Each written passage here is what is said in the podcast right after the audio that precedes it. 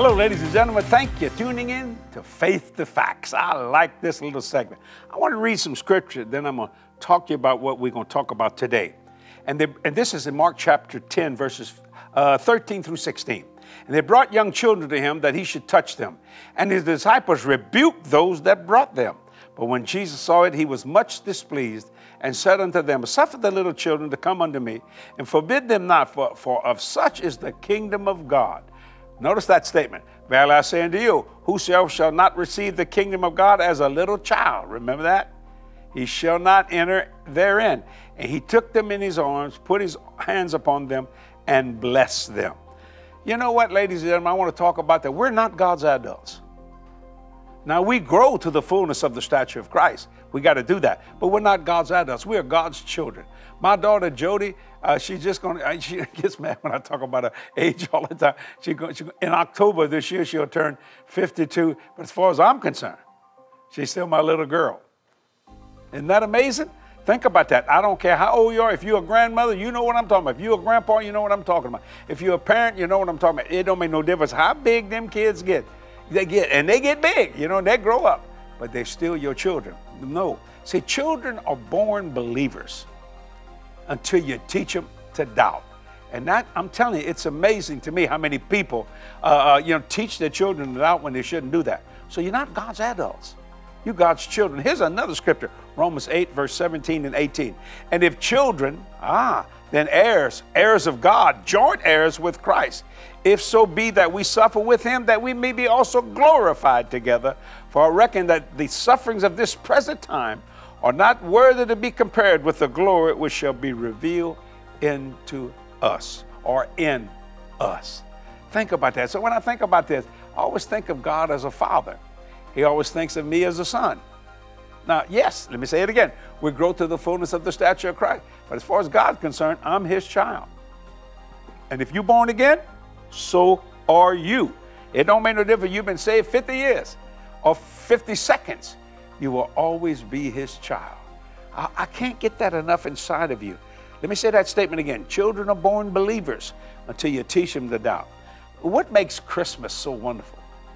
Children. My God, man. I mean, they get around that Christmas tree, they just going slap crazy. I mean, even the cat and the dog going, what's going on here? you know, because it's so wonderful to see them get so excited.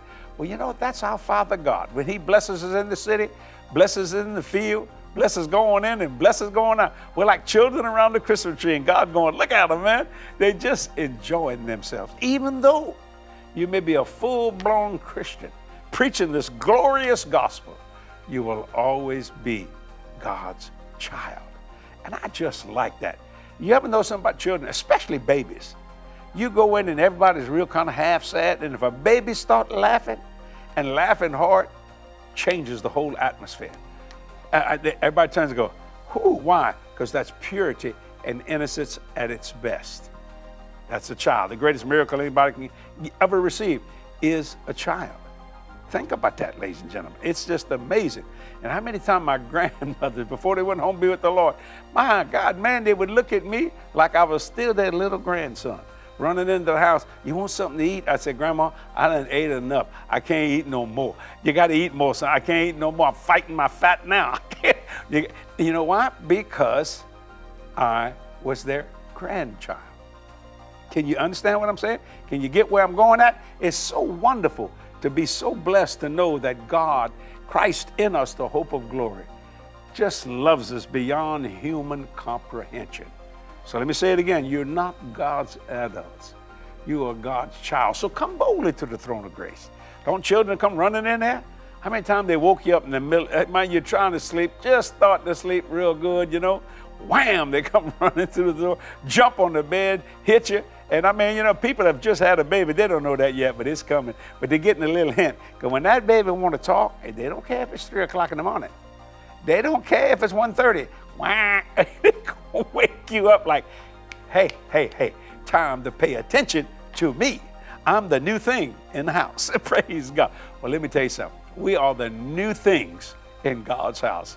We are God's children. It's such a blessing. I hope you enjoyed this Faith the Facts today. You faith that, and you'll always be a wonderful child adoring your Heavenly Father, and He will be adoring you. See you next week. Bye bye.